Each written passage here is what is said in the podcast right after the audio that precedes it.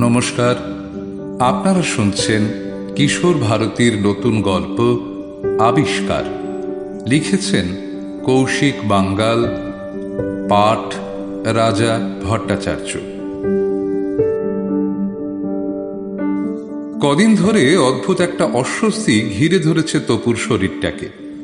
সকাল, বিকেল, টিউশনই হোক কিংবা দুপুরে স্কুলে বা রাতে বিছানায় ঘুম আসার আগে একটা খচখচানি কিন্তু সর্বক্ষণ চলছেই। আর তপু যে মন খুলে সব কথা বলে হালকা হবে, তার উপায়ই বা কোথায়? এমনিতেই বন্ধু মহলে গুলবাজ, ধাপ্পাবাজ হিসেবে তার বিরাট সুখ্যাতি এই সিরিয়াস ব্যাপারটাকে কেউ পাত্তাই দেবে না। বাবা মা দিনভর অফিস, মিটিং, প্রেজেন্টেশন নিয়ে বেজায় ব্যস্ত। তপুর কথা হয়তো হেসেই উড়িয়ে দেবে। তাহলে বলার মতো আছেই বাকে। তপুর পঁচাত্তর ছুঁই ছুঁই বুড়ো দাদু, অর্ধেক সময় যিনি কানে ভালো মতো শুনতেই পান না, দিনভর হাঁপানি আর বছর ভর ঘর ঘরে সর্দি কাশি নিয়ে সদা ব্যস্ত। দুষ, লিস্টিতে সবকটা নামের পাশেই যে ঢেঁড়া, হতাশায় তপু মাথা ঝাঁকায়। মন ঘোরাতে তপু অঙ্কের বইটা টেনে নেয়। এক মনে জ্যামিতির উপপাদ্যগুলোর গভীরে ঢোকার চেষ্টা করে। আর দিন চারেক পরেই class test Parag sir, Bijoy করা আগেরবার চল্লিশে সাড়ে পনেরো পেয়েছিল বলে গোটা পিরিয়ড নীল ডাউন করে রেখে দিয়েছিল। কি লজ্জা কি লজ্জা। ঘণ্টাখানেক কেটে গেছে। ইতিমধ্যে তপুর খান তিনেক উপপাদ্য কণ্ঠস্থ। বীজগণিতের চার চারটে কঠিন প্রবলেম এক চান্সে সলভড তাই তপুর মনটাও বেশ ফুরফুরে। অনেকক্ষণ বইতে মুখ গুঁজে থাকার পর বাইরের দিকে তাকালো তপু। বাইরে তখন কুকুরের চিল চিৎকার। বোধহয় পাড়ার কুকুর, ভুলো। বিরক্ত হয়ে তপু ভাবলো জালনাটা বন্ধ করে দিই তারপর কি মনে করে পড়ার ঘরের বাইরে বেরোলো। যা ভেবেছে ঠিক তাই ভুলো মহারাজেরই কীর্তি। বোধহয় কিছু একটা দেখে তারস্বরে পাড়া মাথায় করছে। তপু কোষে একটা রাম ধমক দিতে যাবে এমন সময় চোখে পড়ল গগন খ্যাপাকে পাশের পাড়ার। যথারীতি উস্কো খুস্কো লম্বা চুলদাড়ি, শতচ্ছিন্ন জামা আর বোতামহীন ছেঁড়া প্যান্টের কষি এক হাতে সামলে সমানে বিড়বিড় করে বকে চলেছে। মাঝে মধ্যে দু একটা ঝিল ছুঁড়ে মারছে ভুলোর দিকে। ভুলোও অকুত ভয় ডাক ছাড়তে ছাড়তে সমানে তেড়ে যাচ্ছে খ্যাপাটার দিকে। এতক্ষণে ভুলোর হইচইয়ের কারণটা তপু বুঝতে পারল। মাত্র দশ বারো সেকেন্ড। তারপরেই তপুর মাথায় সেই বিদ্যুৎ ঝলক ও স্পষ্ট শুনতে পেল, ভুলো মুখ তুলে ঝগড়া করছে খ্যাপাটার সঙ্গে। আই, তুই কে রে? এ পাড়ায় এসে হুজ্জতি করছিস? হ্যাঁ? পাগল টাগল না কি রে বাবা? আবার ঢিল ছুটছিস যে বড়? সাহস তো কম নয়। দেব নাকি? এক কামড় বসিয়ে বুঝবি মজা। এই লাকি, টাট্টু, লম্বু, কে কোথায় আছিস? ছুটে একবার আয় দেখি, পাজিটাকে আচ্ছা সবক শেখাই। তপু, শুনে থ। এটা শুধু এখন বলে নয়, সপ্তাহখানেক ধরে প্রায়ই তপুর সঙ্গে এটা হচ্ছে। প্রথমে ও ভেবেছিল মনের ভুল, তাই বিশেষ পাতা টাতা দেয়নি। কিন্তু ইদানিং ও খেয়াল করে দেখছে, এই অদ্ভুত অনুভূতিটা তখনই জন্মায় যখন কোনো প্রাণীর ডাক এক টানা মনোযোগের সঙ্গে ও শোনে আর তাদের চাক্ষুষ দেখে।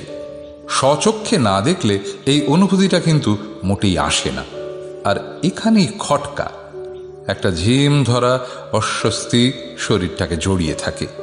এই তো, গত রাতের কথা। তপু ভূগোলের ম্যাপ পয়েন্টিংটা সেরে খবরের কাগজের সুডোকুটা সলভ করছিল। শেষ তিনটে ঘর কিছুতেই মিলছিল না।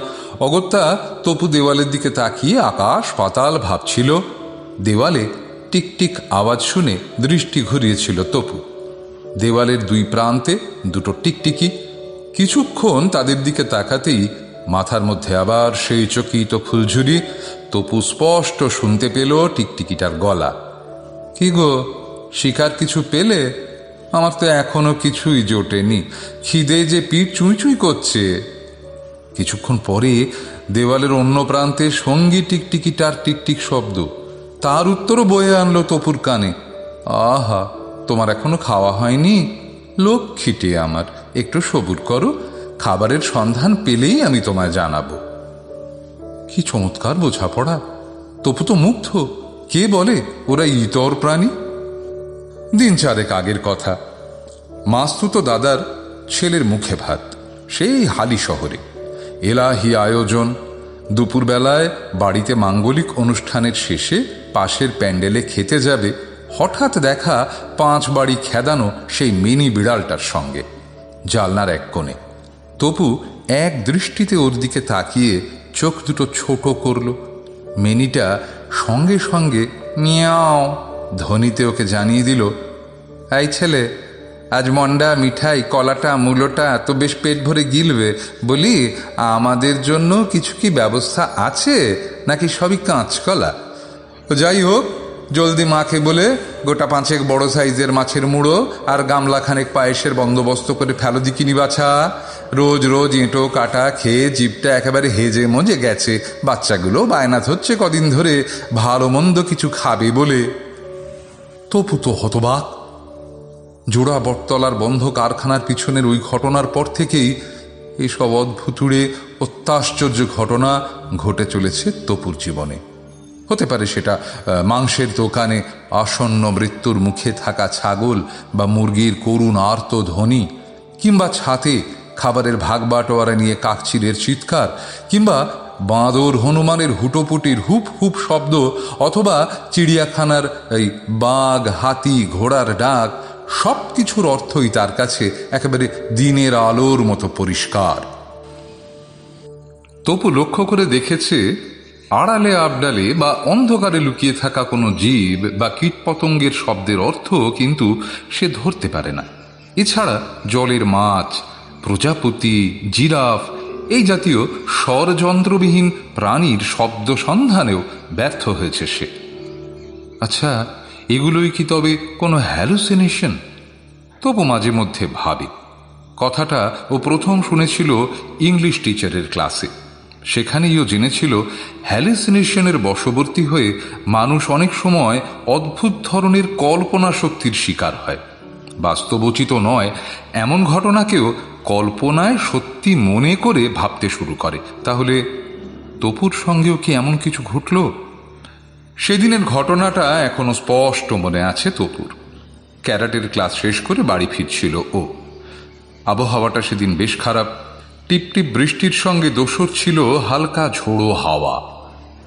সন্ধে নামার আগেই ঝুপ করে আধার নেমে এসেছিল সেদিন। শর্টকাট হবে ভেবে জোড়াবটতলার বন্ধ কারখানার পিছনের রাস্তাটা ধরেছিল ও। এদিকের রাস্তাটা বেশিরভাগ লোকই এড়িয়ে যায়। যত সব ছিঁচকে চোর, গুন্ডা, বদমাইশদের আড্ডাখানা এই জায়গাটা। তপুর মা পই পই করে বারণ করে, একা জায়গা দিয়ে যাতায়াত না করতে।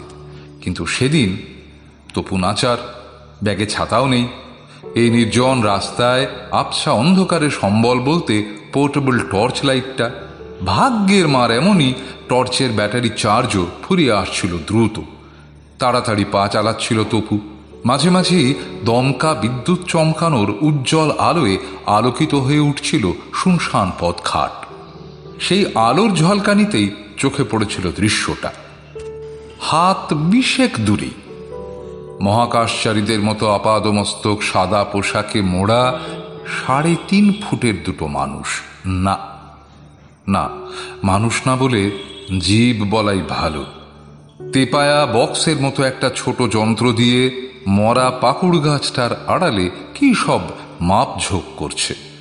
যন্ত্রটার ভেতর থেকে বেরোনো লাল, নীল, সাদাটে আলোয় কেমন কেমন একটা ঘোর লেগে গেল তপুর। সব কিছু যেন ভীষণ অপার্থিব লাগছে। মনে হচ্ছে পদ ভুলে অন্য কোনো এক জগতে এসে পড়েছে ও। তপু থমকে দাঁড়িয়ে একটু আড়াল খুঁজল। ওই তো ওই তো সামনেই কারখানাটার পরিত্যক্ত ভাঙা টিনের শেড। কয়েক পা দ্রুত হেঁটে ওর ভেতরে নিজেকে সেঁধিয়ে দিল তপু।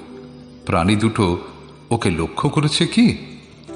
এতদিন গল্পের বইয়ের পাতায় ভিনগ্রহী প্রাণীদের রোমহর্ষ কাহিনীগুলো ও গোগ্রাসে গিলত। ইংরেজি বা হিন্দি সিনেমায় তাদের আশ্চর্য ক্ষমতা অদ্ভুত কার্যকলাপের বিবরণ শুনে গায়ের লোম হাড়া হয়ে যেত। প্রায়ই নিজেকে কল্পনার সাগরে ভাসিয়ে দিত। ইস, আমার ওই রকম একজন ভিনগ্রহী বন্ধু হলে বেশ হতো। সব পেয়েছি দেশের মতো, খেয়াল খুশি অনুযায়ী তার কাছে আবদারও করা যেত। আবার প্রকৃত বন্ধুর মতো আনন্দে, দুঃখে তপুর পাশেও সে থাকতো। সেই ভিনগ্রহী জলজ্যান্ত প্রাণী যে তার চোখের সামনেই দাঁড়িয়ে আছে, এটা ভাবতেই তপুর গায়ে কাঁটা দিল।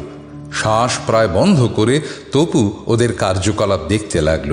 ওরা সম্ভবত সাংকেতিক ভাষায় নিজেদের মধ্যে কিছু কথা বলছে, কারণ কোলাহলহীন এই নির্জন রাস্তায় ওদের কথোপকথনের ক্ষীণতম শব্দটুকুও তপুর কানে এসে পৌঁছচ্ছে না, অথচ মধ্যেকার ব্যবধান মাত্র হাত বিশেক।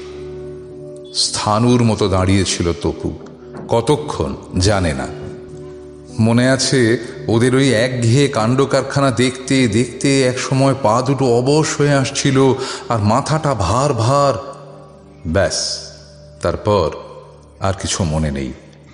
পরে মা আর দাদুর মুখ থেকে তপু শুনেছিল ওকে নাকি পাওয়া গিয়েছিল বাড়ির সদর দরজার একদম কাছ থেকে। প্রায় মূর্ছা যাওয়া অবস্থায়। কলিং বেলের আওয়াজ শুনে মা দরজা খুলে দেখে, তপুর অবস্থা ওই রকম তড়িঘড়ি ওকে ঘরে এনে ভিজে পোশাক পাল্টে গরম হরলিক্স আর বিস্কিট খেতে দিয়েছিল মা। রাতে বুকে পিঠে হালকা তেল মালিশ করে দিয়েছিল, তাতেই দ্রুত চাঙ্গা হয়ে উঠেছিল তপু। কিন্তু তখন কেই বা বেল বাজালো আর কারাই বা তাকে বাড়ি পৌঁছে দিল, সেই সব উত্তর তপুর অজানা। তাই বাড়ির লোকের হাজার প্রশ্নেও কোনো সদুত্তর দিতে পারেনিও। তবে পাকুড় গাছের তলার ঘটনাটা বেমালুম চেপে গিয়েছিল তপু। সপ্তাহ তিনেক পরের ঘটনা। শেষ রাতে ধড়মড় করে ঘুম ভেঙে গেল তপুর। ঘরের টেবিল ক্লক জানান দিচ্ছে, ভোর চারটে ছুঁই ছুঁই, বাইরে তখনও জমাট অন্ধকার ও সাধারণত সকাল ছটা সাড়ে ছটার আগে ঘুম থেকে ওঠে না। তবু আজকে ওর একটুও বিছানা আঁকড়ে থাকতে ইচ্ছে হলো না। রাতের পোশাক না পাল্টেই ঘোরের মধ্যে ঘরের ছিটকিনি খুলল। বাড়ির সকলেই এখন নিঃসাড় ঘুমে। শুধু দাদুর ঘর থেকে মাঝে মাঝে কাশির আওয়াজ শোনা যাচ্ছে। একটা অদ্ভুত টানে সদর দরজা খুলে বাইরে বেরিয়ে এলো তপু। যন্ত্র মানবের মতো এগিয়ে চলেছে ও। পুরোপুরি নিয়ন্ত্রণহীন অবস্থায়। অদ্ভুত একটা ঘোরের মধ্যে চলছেও, স্পষ্ট বুঝতে পারছে, এই মুহূর্তে ওর যাত্রার দিক নির্দেশ করছে অদৃশ্য কোনো শক্তি। থ্যাঙ্কস মাস্টার তর্পণ কুমার। আমাদের সঙ্গে কোঅপারেট করার জন্য ধন্যবাদ। একই সঙ্গে, আমরা তোমার কাছে আন্তরিকভাবে ক্ষমা প্রার্থীও। কেননা, তোমার অনুমতি না নিয়েই এই ভাইটাল এক্সপেরিমেন্টটা আমরা তোমার উপর সম্পন্ন করেছি। আমরা জানি এটা একটা অমার্জনীয় অপরাধ। কোনো শাস্তি এর জন্য যথেষ্ট নয়, তবে এর পেছনে আমাদের উদ্দেশ্যটা জানলে নিশ্চয়ই আমাদের ক্ষমা করে দেবে। তাই না বন্ধু? চারকোনা সাদাটে ঘষা হেলমেটের ভিতর থেকে যথেষ্ট হৃদ্যতা মেশানো আন্তরিক একটা গলা ভেসে এলো। তপুর মুখ থেকে কথা বেরোচ্ছে না। কি এক্সপেরিমেন্ট কিসের উদ্দেশ্য? ক্ষমা চাওয়াটাই বা কিসের জন্য? আর সবচেয়ে বড় কথা, তাকে তো ডাক নামে সবাই চেনে। তাহলে স্কুল রেজিস্টারে থাকা ভালো নামটা এরা জানল কীভাবে? মাথার মধ্যে কিলবিল করছে ঝাঁক ঝাঁক প্রশ্ন। কিছুই তার বোধগম্য হচ্ছে না। তার মনের অবস্থা অনুমান করেই বোধ হয় মৃদু হাসি খেলা করে গেল উল্টো দিকের অস্বচ্ছ মুখাবয়বে। বেশ, পরিষ্কার করেই বলছি। আচ্ছা তপু, একটু ভেবে দেখো তো। শেষ কয়েক সপ্তাহ নিজের মধ্যে তুমি কোনো পরিবর্তন লক্ষ্য করেছ কি? যেন কারেন্টের শখ খেলো তপু। মুখ থেকে কোনো ক্রমে অস্ফুট স্বরে দু অক্ষরের শব্দ বেরোয়। হ্যাঁ হ্যাঁ কিন্তু রহস্য জিয়ে রেখে ঘষা কাচের মধ্যে থেকে ভেসে আসে তুমি বুদ্ধিমান ছেলে। এতক্ষণে নিশ্চয়ই আন্দাজ করতে পেরেছ আমরা কোথা থেকে আসছি? কিছুটা। এই গ্রহে থাকার মেয়াদ আমাদের আপাতত শেষ। এক্সপেরিমেন্টটাও দারুণ সফল। আবারও আন্তরিক ধন্যবাদ তোমাকে। বার্তা পাচ্ছি, এখনই আমাদের ফিরতে হবে। শুধু একটাই ছোট্ট কাজ বাকি। কিন্তু ওই ওই ওই এক্সপেরিমেন্টের ব্যাপারটা তড়িঘড়ি মনে করিয়ে দিল তপু। হ্যাঁ সে প্রসঙ্গেই আসছি।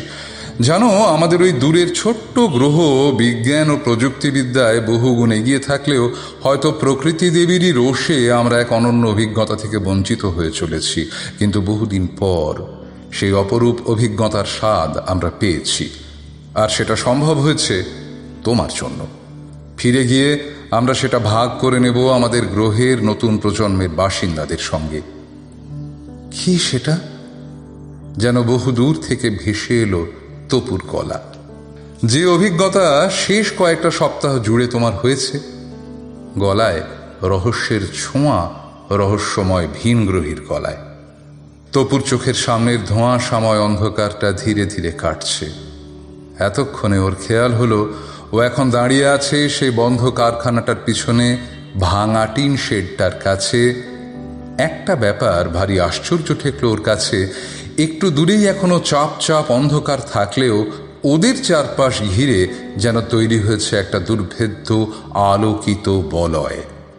এই মুহূর্তে তোমার শরীরে একটা অদৃশ্য আল্ট্রাসোনিক ট্রান্সলেটর অটোমেটিক সেন্সর কাজ করছে। তুমি তোমার আশেপাশের জীবজন্তু, পশু পাখি, এমনকি এমনকি কীট পতঙ্গদের দেখা মাত্রই সেই সেন্সর কাজ করতে শুরু করে দেয়। আর সেই সব প্রাণীদের নিজস্ব ভাষাগুলো মুহূর্তে অনুদিত হয়ে যায় তোমার মাতৃভাষায় এবং অজান্তে তা তোমার ব্রেনের সিগন্যালের মাধ্যমে বাহিত হয়ে জমা হয় আমাদের ডেটাবেসে। কিন্তু তার জন্য আমি বা কেন? তুমি আমাদের র্যান্ডম প্রসেসের মধ্যেই ছিলে, বন্ধু। পরে তোমার ব্রেন ম্যাপিং বডি স্ক্যানিং এবং আই অ্যানালিসিস করে বোঝা গেল আমাদের নিশানা ভুল হয়নি। আসলে আমাদের প্রয়োজন ছিল এমন একজন কিশোর বা কিশোরীর যার সঙ্গে প্রকৃতির জীব ও পশু পাখিদের একটা গভীর সখ্য একটা একটা আত্মিক টান গড়ে উঠেছে। আরও একটা গুরুত্বপূর্ণ ব্যাপার হচ্ছে চোখ। ইয়াস, চোখের ভ্রুপল্লব, মনির ইশারা কিন্তু একটা বড় সংকেত। ওইসব প্রাণীদের সঙ্গে বন্ধুত্ব পাতানোর জন্য তাদেরকে আপন হিসেবে ভাবার জন্য।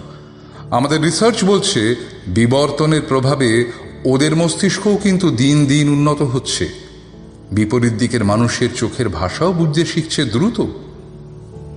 অনেকক্ষণ কথা বলার পর একটু থামল ভিনগ্রহী জীবটা।